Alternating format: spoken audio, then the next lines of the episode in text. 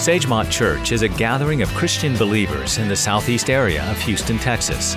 Today's message is from our senior pastor, Dr. John Morgan.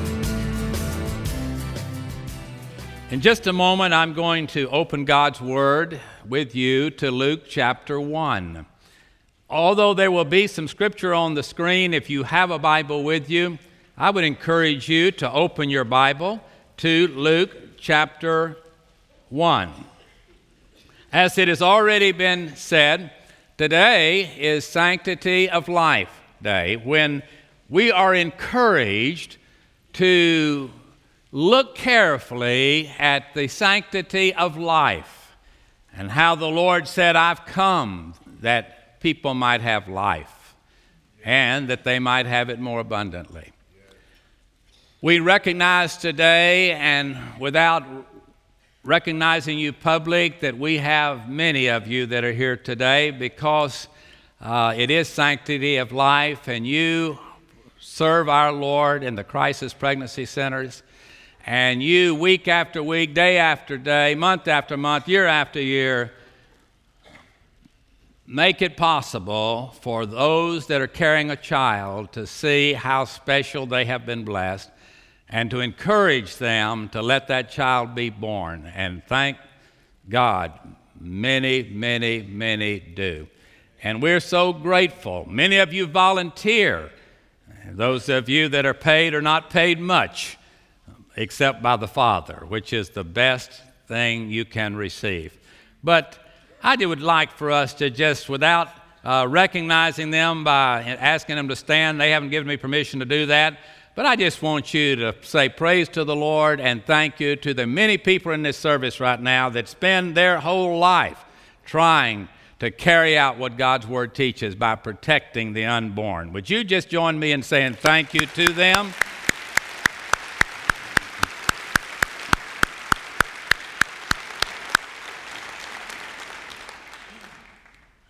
I asked the group that came on Wednesday night to pray for me today, and I know that many of you have. I redid my message totally yesterday. I want so much for God to speak today to every one of us. I realize that there's all kinds of people that will see and hear this message. There are those that have never conceived a child. There are those that conceived a child and the baby died of natural causes in the womb, and you walked through that valley. Yes, I know there's some that have conceived children and chose to abort. There are those that are with child right now that will hear this message and don't even know it. You're yet to be told. I know there are those that have conceived and bore that child, and even that child has had children and so forth. It doesn't matter what group you're in, and you could add some other categories, I'm sure. Let me tell you where we're all equal. God loves us unconditionally. Amen. God's amazing grace is sufficient. The thing that Satan does not want you to know is the truth. It's the truth that sets us free. It is hard to make a decision between right and wrong if we don't know right from wrong. It is very difficult when you live in a culture where the majority begin to go in a particular way, and unbeknown to you, that way is contradicting to the Word of God. But because of pressure that's put upon you by family, friends, acquaintances, or the culture, you choose to make a decision and then maybe find out later that was not a good decision. As all things like that, they come with grief, sometimes anger, bitterness, and on and on. Today, what I ask you to do is to understand that I am not speaking to you for you to agree with me. I am speaking to you hoping that God will let you see clearly in His Word, when does life begin? How sacred is human life? How is it that we have gotten to where we feel like there's all kinds of choices when the Bible says thou shalt and it says thou shalt not? God has said that whenever we make wrong decisions, He does not cease to love us, but we accept the consequences of that wrong decision, and sometimes they are catastrophic.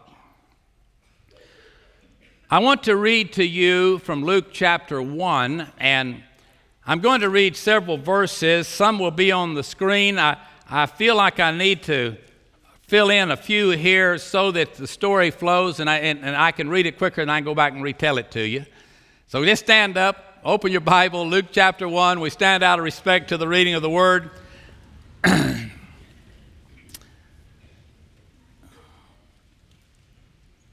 I want us to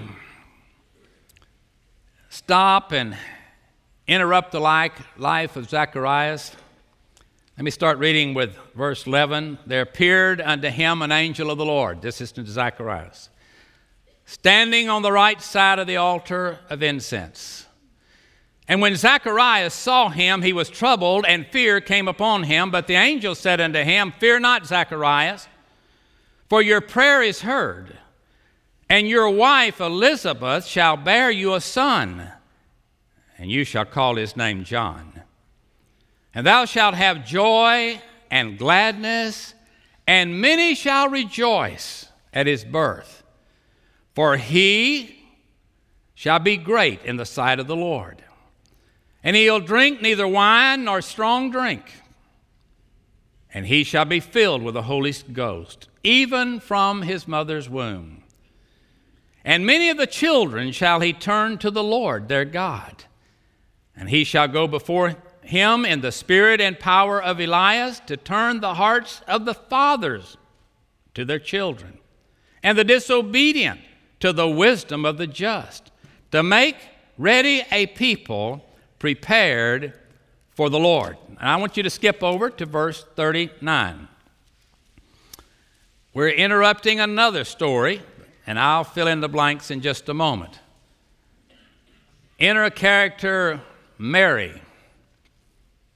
And Mary arose in those days, Mary the mother of Jesus, arose in those days and went into the hill country with haste unto a city of Judah, and entered into the house of Zacharias and saluted Elizabeth.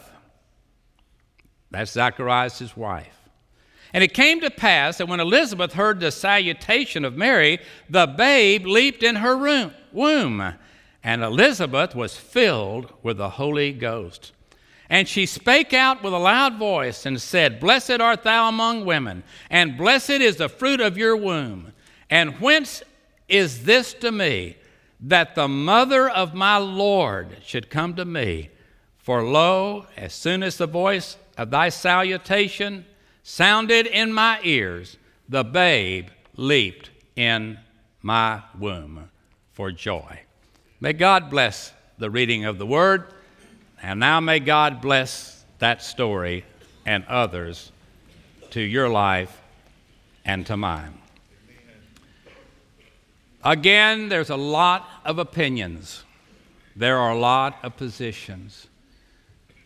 Foolish is the person that looks for the correct political position. Horrible it is when a person tries to find out what everybody else thinks, or what others think that are closest to them. We cannot draw the line. When does life begin? If we draw the line, then we could move the line. We've never been given permission to draw the line as to when does life begin. God does that. And He does not change. It matters not. There's not one thing you can think of, imagine, or have ever known or talked about that can change the biblical position throughout all of Scripture of when life begins. There's several stories in the Bible, so many that it's impossible to even briefly talk about so many of them, but I pick three or four. First of all, I want to tell you about Rebekah. Rebekah, if you remember, had twins, Jacob and Esau. During her pregnancy, she felt turmoil in her womb and in distress. She inquired of God. She was having a bad day. Twins in the womb. Genesis 25:23. Listen. And the Lord said to Rebekah, two nations are in your womb. Two people shall be separated from your body. The terminology used in the Bible is far different from terms like pregnancy tissue, conception products, and all of these things that people want to use to try to confuse people as to what is and what isn't life. When you see the picture of a little baby, 12 weeks in the womb, I think we have one we could bring up for you here, even while I'm speaking. You can look at it, it'll be up for a moment, and they'll take it down. But you will notice how life moves quickly from conception, and the body begins to form. And when we read from the scripture that even back in the book of Genesis, two nations, two people, two lives are in your womb. I have a plan for those two lives. They will lead two nations. And the story goes on and on and on. Those two boys in Rebekah's womb would determine the population of two nations. There's another one familiar even to the young named Samson. Samson's story was heralded before his birth. It was heralded to those that were around. He had the long hair that went with the Nazirite vow. That hair was not to be cut. His mother had previously been barren, could not have a child, like unto Elizabeth, getting old in years and so forth. But in Judges 13:4, we read these words. Now therefore beware, I pray you, and drink not wine nor strong drink, and eat not any unclean thing, for you shall conceive and bear a son, and no razor shall come on his head, for the child shall be a Nazirite unto God from the womb. That was Samson. It's interesting. In the womb, the vow already began. It's interesting in all the stories in the Bible, from the moment the babe was identified in the womb of the mother, they began to be treated as if they are very special, very unique, and have a purpose that God intends for that life. And of course, the clock keeps ticking. Now, a moment ago, I read the story of John the Baptist.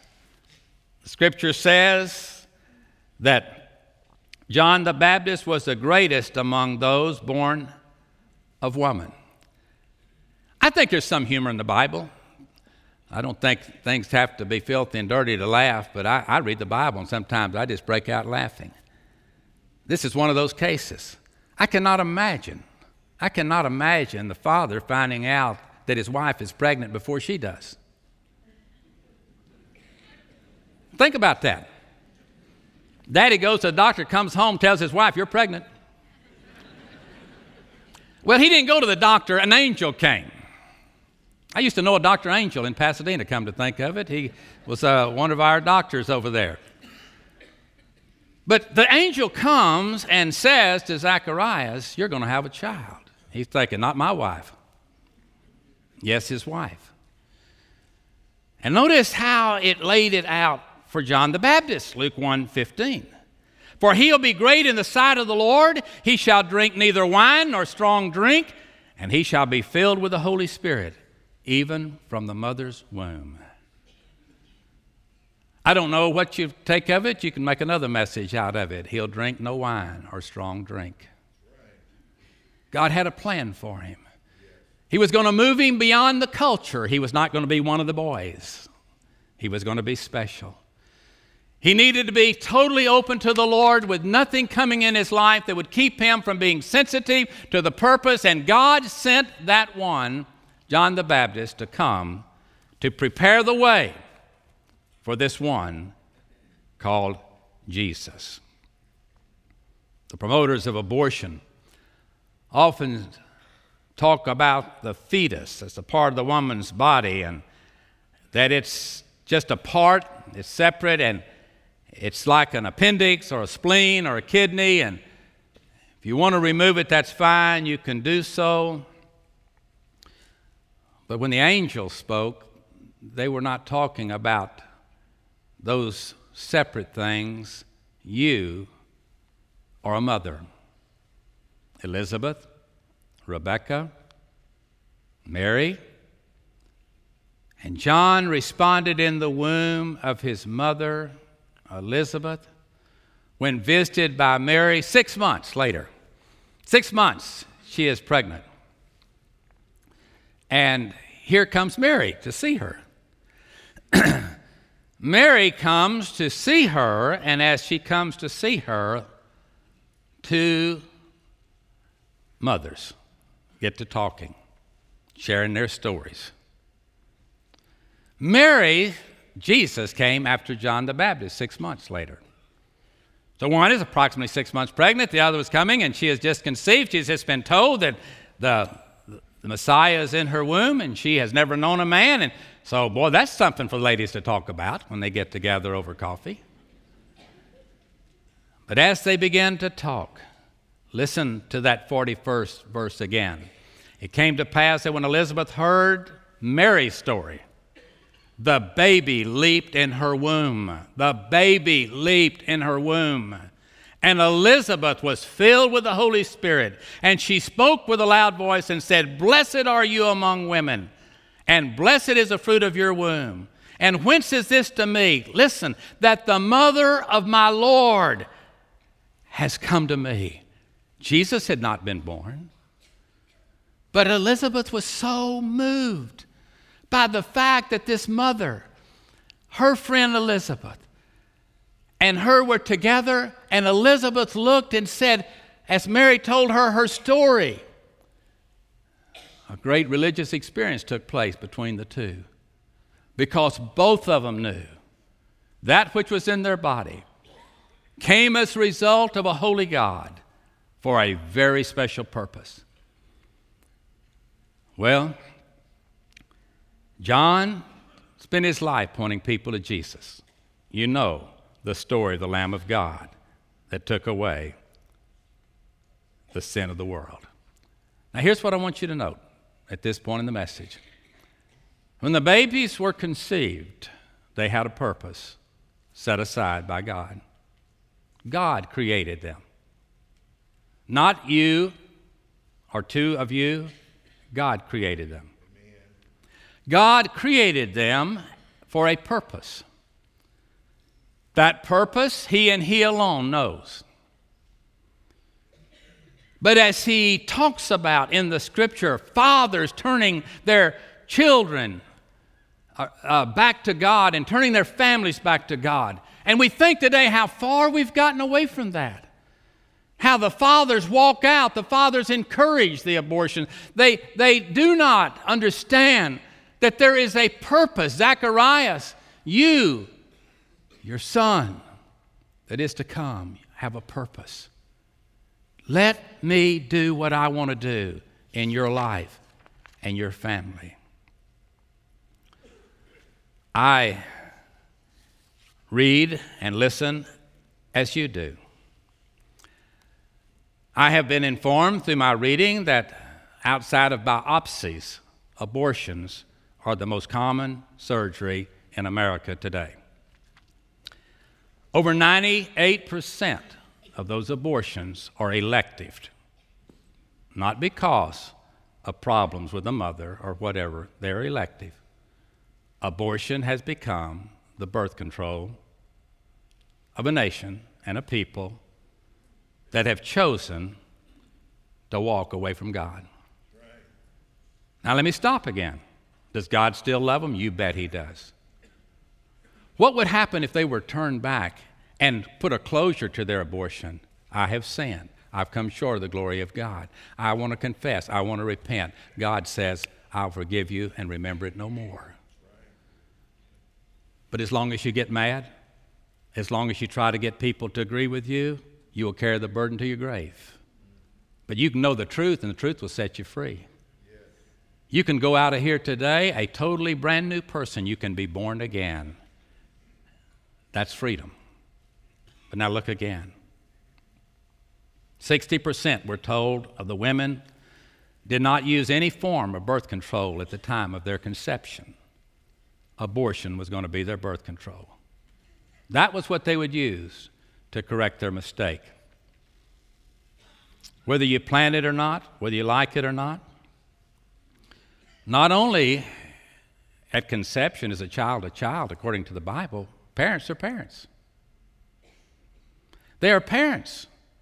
Doesn't matter what paper you sign, you're the parent, you're the father, you're the mother. Don't let that be a burden on you. Let it be an opportunity for you to move into the next step of learning who God is and understanding God has a plan for the future of your life. Flesh of your flesh, bone of your bone. From the moment of conception, Jesus was divine. And from the moment of conception, according to the Scripture, we are human. The means by which a single cell becomes a baby in 9 months is the greatest miracle of medical science. It's the greatest mystery, I should say. There's no way that they can figure it. They haven't come anywhere close.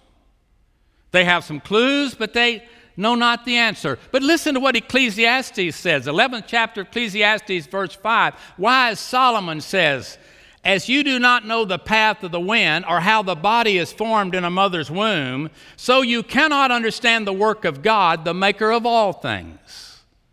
In the beginning, God created the heavens and the earth. God gave life. God created man. God put man here.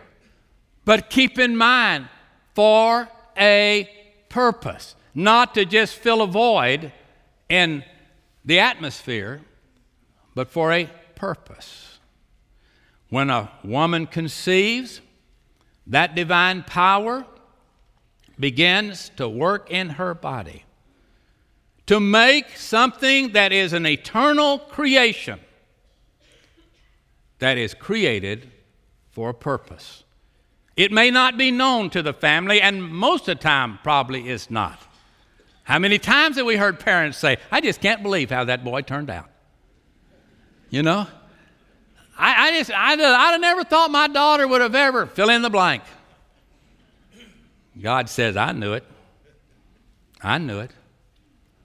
Listen to what David says. When does life start? Listen to Psalmist David, 119th Psalm, verse 73. Your hands made me and formed me. He's talking to God. He said, your hands made me and formed me. And formed me. In Psalm 139, 13, you knit me together in my mother's womb. That's what David said. Isaiah said in the 49th chapter, 5th verse, the prophet Isaiah, the Lord has formed me from the womb. In Isaiah 53, he announced the coming of Jesus. Hundreds and hundreds of years in the future. But here, Isaiah said, the Lord formed me from the womb. Job. How many lives have been touched by Job? That one that was such a righteous man and then lost everything and then saw God come back and show him why that was allowed to happen. Job 31:15. He, capital H, who made me in the womb. Conclusion of all of this. The Bible says, God says, the Creator said that the moment of conception is the moment that life comes to an individual. That's the Bible. That's the Bible. The abortionist was asked, Does God make mistakes? The abortionist says no, but people do, and they need a way to fix their mistakes. That's not the way to fix your mistake. Amen. The way to fix your mistake is to be born again, yeah. To trust God with your life, to let old things pass away and their sins be put as far as the east is from the west. Abortion is a sin, and so are a million other things. Right. We do not put it greater than any. But we're talking about life today. We're talking about when. How can I make the right choice? I'm pro-choice, you say. I am pro-choice. Let's think about that just a moment. Let's talk about pro-choice before conception. Let's talk about things that happen before conception. Let's talk about things like what we take into our body, like alcohol, strong drink. Listen to me, folks. Listen to me. I was raised in a Christian home. I've never tasted alcohol in my life. I'm not bragging. But I just want you to know I have no authority in my flesh to tell you what I'm telling you. But I had a man walk up to me that I led to the Lord several years ago after about 7 years of witnessing to him. And he was a ladies' man of Houston. And here's what he told me. He said, "You've told me, I've sat in the back row of the HRA auditorium, and I've listened to you preach a lot of times. And then every time I take you out to dinner, we'd talk about it." He said, "And I believed you, and I want you to believe me because I want to tell you something." He said, "You're looking at the number one ladies' man in Houston. You can ask anybody." And he said, "Let me tell you something. If I can take any girl, out to eat and get her to drink 2 cocktails, she is mine for the evening." Right. You think about that. How many decisions are made after 2 drinks? I was sitting with my wife at a restaurant this past week. There's only 3 couples in this huge restaurant. It's a very quiet place. The couple came out. Obviously, they were not married. They came in. He sat her down. He was doing all this kind of stuff. They ordered him a bottle. I was thinking about this illustration. I watched. After the first drink, they got silly. After the second drink, they were touching each other, and they were doing all this kind of thing. Well, we left. That's the end of the story. I don't know the rest of the story.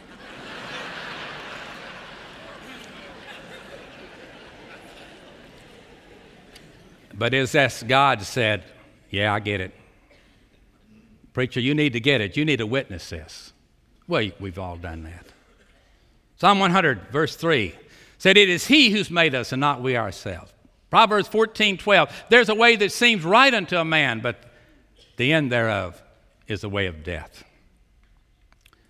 Conception, sperm plus egg equals life. That was God's plan. Every life needed a father and a mother. Yes. Whenever we stop and we think, when does life begin? Let me ask you a question. When does adolescence begin? Let me ask you a question. When does middle life begin? Let me ask you another question. When does old age begin? We know when life begins. Begins at conception. From the Bible. That's, if we believe the Bible, we know that's it. Throughout history, Christians have always insisted that regardless of when personhood occurs, abortion at any stage of development is taking the life of an innocent child. Pro-choice. How about the way you dress? What does it mean? And how flattering is it to say to a young, attractive woman, "You're hot"? Now, wait a minute, don't laugh. What does that mean? You see how we begin to move into this, who you date, where you're going to go, where you're going after the date, what are the plans? I mean, it goes on and on and on. Pro-choice, pro-choice, pro-choice, pro-choice, pro-choice, pro-choice. As long as you, it's pro-choice. But when a baby is born, your choices are over. It's now the baby has been conceived. You must understand. Now it's a total different thing from the Bible standpoint. And the Scripture says children are a heritage of the Lord. He created them. They're His creation. He says if you offend one of these little ones, it would be better if a stone was put around your neck and you were thrown into the bottom of the sea. If you do it and you're proud that you do it and you plan to do it again and it bothers you not, but if you stop and confess and repent and turn, He watches it clean and He looks at you as if you had never sinned. And then what God does is yet to be written. God is at work in the womb of any mother. That womb is a holy place. It is the place where only angels can trod. Only the Holy Spirit. The womb is where and conception, that's where the Holy Spirit comes. I don't hear of spirit-filled kidneys and bladders and appendixes and all that kind of stuff. But I read a lot about spirit-filled in the womb babies, lots of it. The legal documents of our country say all men are created equal. They're ordained by their Creator with certain unalienable rights, and among these are life. Isn't it interesting? The largest city in America yesterday, according to one of our deacons that told me just a while ago, has said that if you do not believe, if you're pro-life, you're not welcome to live in New York. Folks, that's heavy stuff. Amen. That's heavy stuff. Jeremiah gave us a warning about that kind of thing. The 18th chapter of Jeremiah, verse 5.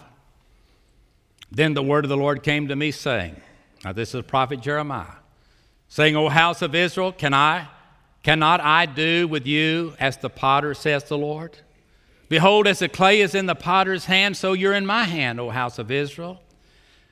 At what instant I shall speak concerning a nation and concerning a kingdom, to pluck it up, to pull it down, and to destroy it, if that nation against whom I have pronounced turn from their evil. I will repent of the evil that I thought of doing unto them.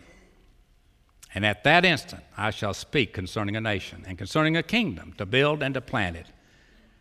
If it do evil in my sight, and it obey not my voice, then I'll repent of the good wherewith I said that I would bless them.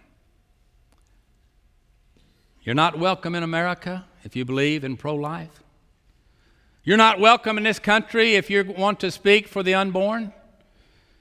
If you do not want to love God's little ones that He has said, there is not one that has been conceived that I do not have a plan and a purpose for their life. And if you feel that way, you're not welcome in your country. What a tragedy that would be. When does a nation become irretrievably marred? I can tell you that from the Bible. When it does evil in God's sight, and when it will not heed the prophetic warnings of the Scripture. Right. He says, my spirit will not always strive with a man. Right. It will not always strive with a nation. Psalm 106 speaks of a land that will come, that will be polluted with the blood of children who were killed by their parents for child sacrifices. Go read the 106th Psalm. Let me just give you a little bit of it, 37th through the 40th verse. They sacrificed their sons and their daughters unto devils. They shed innocent blood, even the blood of their sons and their daughters, whom they sacrificed unto the idols of Canaan, and the land was polluted with blood.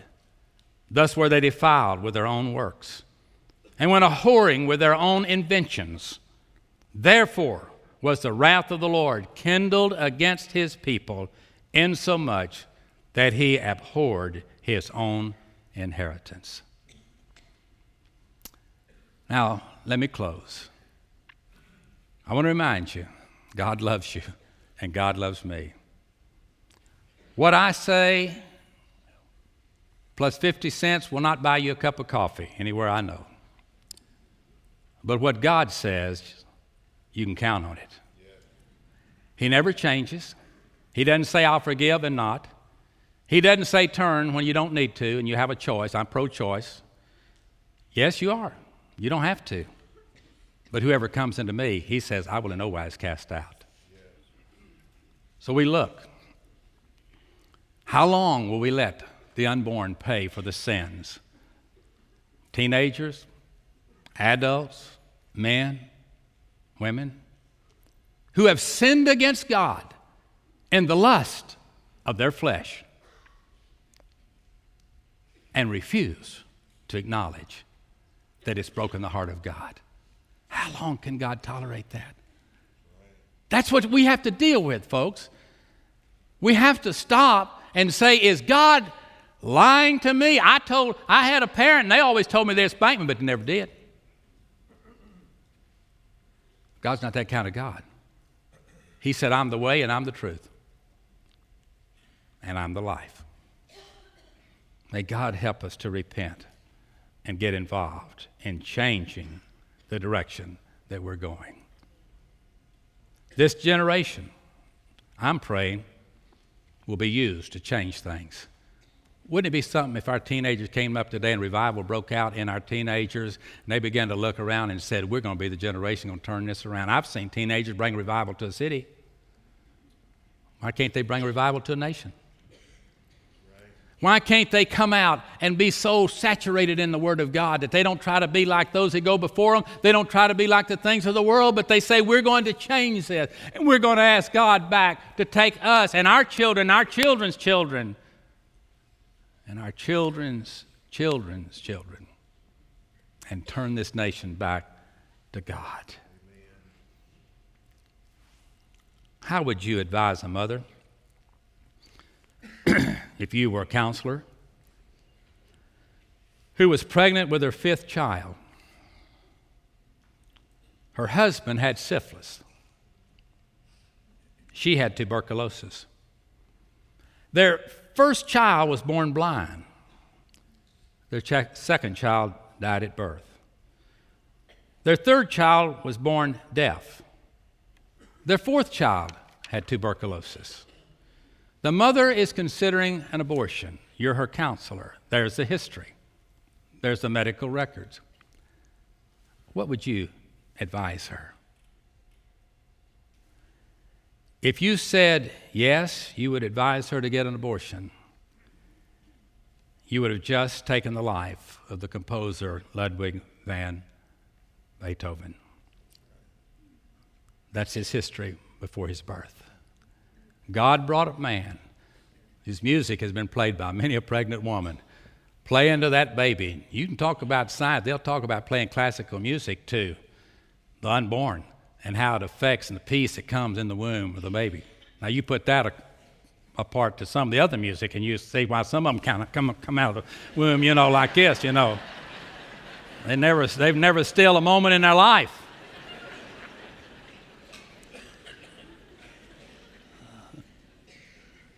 But now we're going to stop. But I want you to know this one more time. God loves you. You can put a closure on this. You can go out of here and get mad at me, and that'll be perfectly okay. You can get mad at God. You can get mad at anybody you want to get mad at, or you can just stop and say, you know what? I've been going down this road too many years.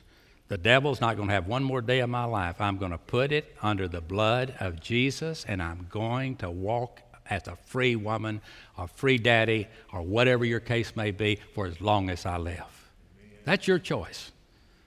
And the devil is saying, no, keep on doing what you're doing. Stay miserable as long as you live. Like you got 30 more years to live, so be miserable all 30 years. Or just stop and say, devil, I've had enough of you. Jesus, Holy Spirit, tell him, get out of here. I'm free. I'm free. Thanks to Calvary, I'm free.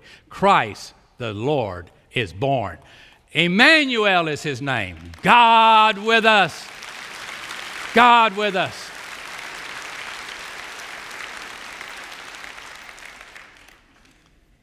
We can bring revival if we'll start loving our babies and help God raise them in the nurture and admonition of the Lord. God's got a plan, a purpose. Maybe your grandchild that will discover the cure of cancer. It may be your granddaughter that will move to the highest spot that a female has ever held in the world. It could be, I don't know. But you know what? If they'll just turn out and be servants of God, wouldn't it be wonderful?